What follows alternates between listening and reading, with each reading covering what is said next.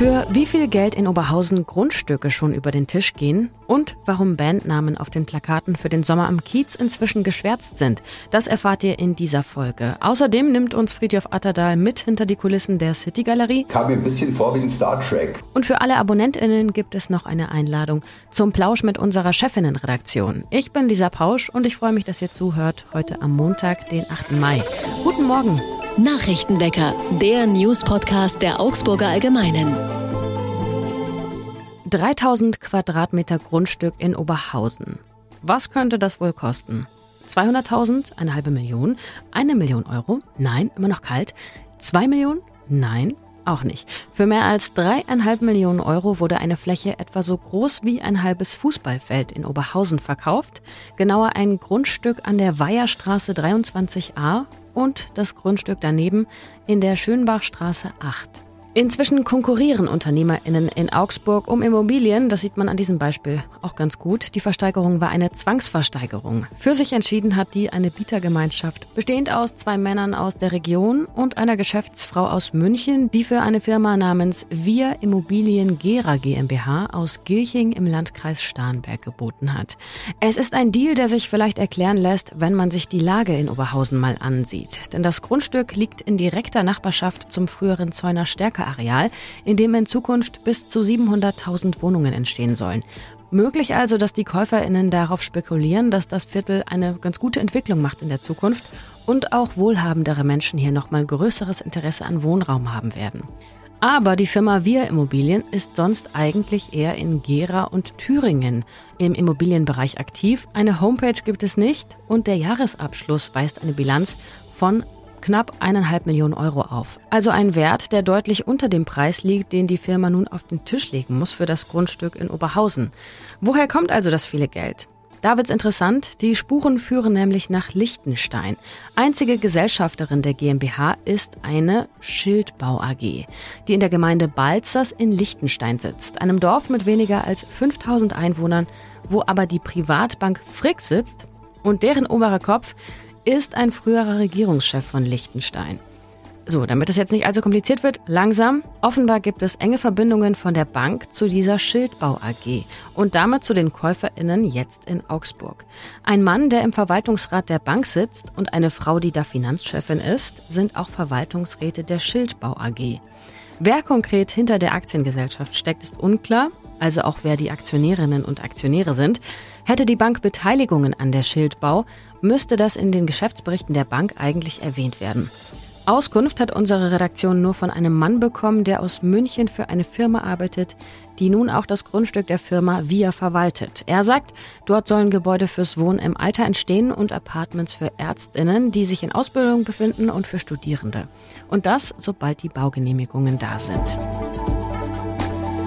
Überall in der Stadt hängen schon Banner und Plakate mit der Werbung für den Sommer am Kiez. Mit dabei sind zum Beispiel die Punk- und Rockbands JBO, Ichi oder Takida. An zwei Stellen sind die Plakate aber inzwischen mit schwarzem Klebeband überklebt worden. Es gab nämlich Protest. Eigentlich sollte die Band Drei Meter Feldweg am 8. Juli auftreten als Vorband von Die Kassierer. Doch Ende April hat sie abgesagt und das auf Facebook mit dem Line-Up begründet. Denn es gäbe, so die Band, sexistische und teilweise antisemitische Texte und Verschwörungstheorien und man wolle nicht auf dem gleichen Plakat stehen. Genaue Namen nannte die Band Drei Meter Feldweg aber nicht. Schnell kursierten im Internet dann doch Namen von Bands durch die Kommentarspalten, etwa Beerdigung und Unantastbar, denn beide Bands stehen auch schon länger in der Kritik. Bei Unantastbar geht es um den Sänger Joachim Bergmeister bzw. seine Vergangenheit als Schlagzeuger in der Rechtsrockband Kaiserjäger. Das war Anfang der 2000er Jahre. Unantastbar hatte auf die Kritik bei Facebook mit einer Frage reagiert und geschrieben, schon mal darüber nachgedacht, dass sich Menschen vielleicht auch ändern können. Die Band betont, politisch extremes Gedankengut abzulehnen, aber laut dem Branchenmagazin laut.de gäbe es genug Texte, in denen die Band sich durch Schwammigkeit, auch der Vereinnahmung durch Rechtsgesinnte zumindest öffnet. Die Absage von drei Meter Feldweg soll sich aber vor allem auf Beerdigung bezogen haben. Also Beerdigung schreibt man wie BRD und dann mit Igung. Die Band hätte am gleichen Tag gespielt, noch vor drei Meter Feldweg. Auf der Homepage von Sommer am Kiez steht als Werbung und Ankündigung für die Band Beerdigung. Wo andere sich wegducken und Schönfärberei betreiben, haben Beerdigung keine Angst, hässlich zu sein und Dinge beim Namen zu nennen. Beim Namen nennen will die Band mit dem Lied NWO 2020 von vor knapp zehn Jahren offenbar ein Verschwörungsnarrativ der neuen Weltordnung, NWO, die Abkürzung nämlich dafür, New World Order. Im Lied geht es um einen Bezug unter anderem auf den 11. September, dem Tag des Terroranschlags auf die Zwillingstürme in New York.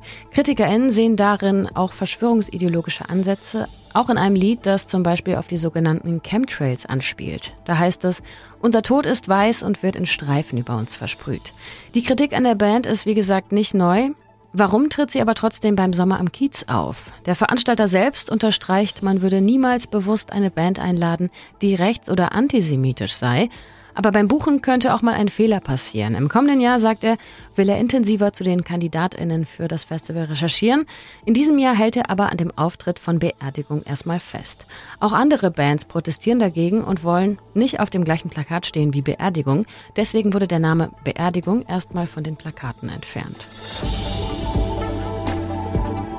Und zum Abschluss noch ein kurzes Bauthema. Am Augsburger Innovationspark wird derzeit ein weltweit einzigartiges Gebäude gebaut. Der Rohbau ist schon fast fertig. 145 Meter ist er lang für den sogenannten Innovationsbogen. Das Richtfest ist für den Frühsommer geplant. Das Besondere? Eine Fassade, die zu 100 Prozent aus recyceltem Aluminium hergestellt wird. Auf diese Weise sollen, das sagt zumindest der Bauträger, mehr als 500 Tonnen CO2-Emissionen eingespart werden. Wir schauen auf das Wetter in Augsburg. Die Woche geht erst mal regnerisch los. Am Nachmittag wechseln sich dann Sonne und Wolken ab und es könnte nur stellenweise etwas regnen. Die Temperaturen liegen dabei heute zwischen 9 und 14 Grad. Am Dienstag, also morgen, wird es wärmer mit bis zu 20 Grad und Gewittern am Abend. Der Mittwoch wird bewölkt und windiger. Noch bis gestern fand Augsburg Open statt und damit Viele Führungen durch Orte, die sonst für die meisten von uns verschlossen bleiben in Augsburg. Mein Kollege Friedhof Atterdahl hat die Gelegenheit genutzt und sich backstage in der City Galerie umgeguckt, also hinter den Kulissen eines Shoppingcenters. Hi Friedhof. Hallo Lisa, grüß dich. Was ist denn jetzt erstmal so der spannendste Punkt, wenn man sagt, ich gucke mal hinter die Kulissen der City Galerie? Also mich hat vor allem beeindruckt, wie viel es da hinten gibt. Man kennt ja diese lange Ladenstraße, aber da drumherum ist, also ich weiß nicht, ob ich übertreibe, aber Kilometer Gänge, äh, Räume, Wartungsschächte. Also ich kam mir ein bisschen vor wie in Star Trek, äh, Enterprise und so. Wie funktioniert denn zum Beispiel der Luftaustausch? Das ist ziemlich cool. Beispielsweise in den Kleidergeschäften ist ein Überdruck in den Läden. Das ist dazu da, damit keine Essensgerüchte reinkommen. Denn wer möchte schon sich eine schöne Bluse oder irgendetwas kaufen, die nach Pommes riecht? Gleichzeitig ist bei den Gastronomien Unterdruck, das heißt, deren Geruch kommt erst gar nicht raus. Verrückt, das hatte ich, wusste ich gar nicht. Und wie passiert das mit dem Luftaustausch? Also kommt von draußen neue Luft rein und, und wie, wie oft sozusagen? Ja, die Luft wird von außen angesaugt und äh, je nachdem, Sommer oder Winter, wird sie dann noch erwärmt oder aber runtergekühlt. Und man hat da drin eigentlich wirklich ständig frische Luft. Vier bis sechs Mal pro Stunde wird die komplette Luft der City Galerie einmal ausgetauscht. Das heißt, man hat immer schön frische Luft von draußen. Gibt es eine Einrichtung, von der du gar nicht wusstest, dass es sie gibt? Also beispielsweise die Brandmeldezentrale. Klar weiß man, wenn es brennt, wird schon irgendwas passieren. Ich hätte vermutet, man drückt auf einen Knopf und dann kommt die Feuerwehr.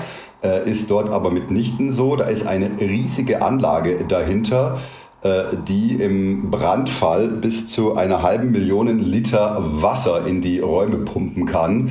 Ähm, der technische Leiter meinte dazu alle, allerdings, das sollte besser nicht passieren, denn auch ein Wasserschaden ist nicht gut. Aber es ist eine Irrsinns-Riesenanlage, die jeden einzelnen Raum der City-Galerie im Zweifelsfalle äh, bei einem Brand eben ähm, dann löschen kann. Du sagst, das hat dir der technische Leiter gesagt.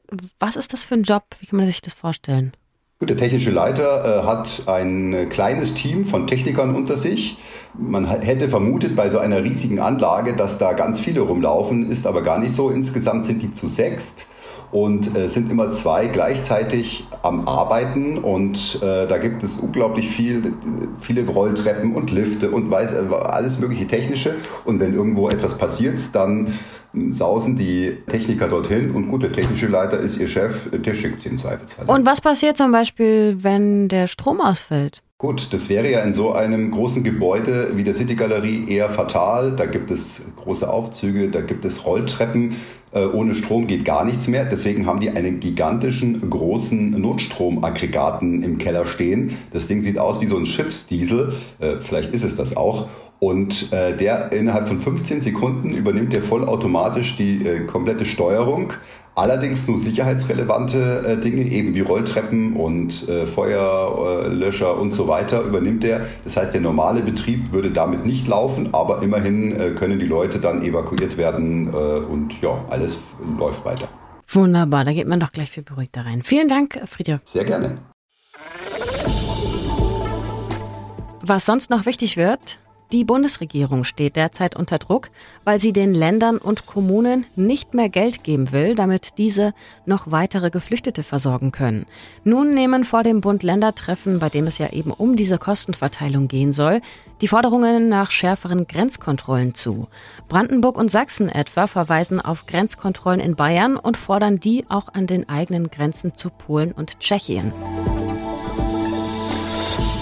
In Kongo sind nach heftigen Überschwemmungen bisher mehr als 400 Todesopfer gefunden worden.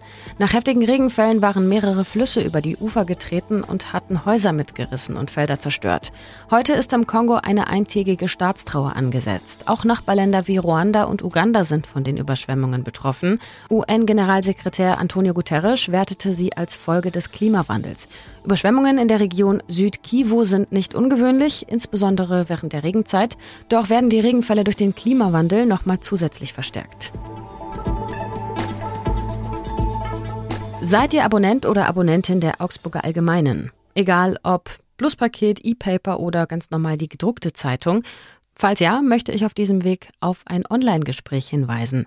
Unsere Chefredakteurin Andrea Kümpfbeck und unsere geschäftsführende Redakteurin Lena Jackert wollen mit unseren AbonnentInnen direkt ins Gespräch kommen. Ihr könnt dabei auch Fragen stellen, kritiklos werden oder zum Beispiel Wünsche äußern. Morgen, also am Dienstag, findet von 19 bis 20 Uhr ein Online-Talk statt via Microsoft Teams.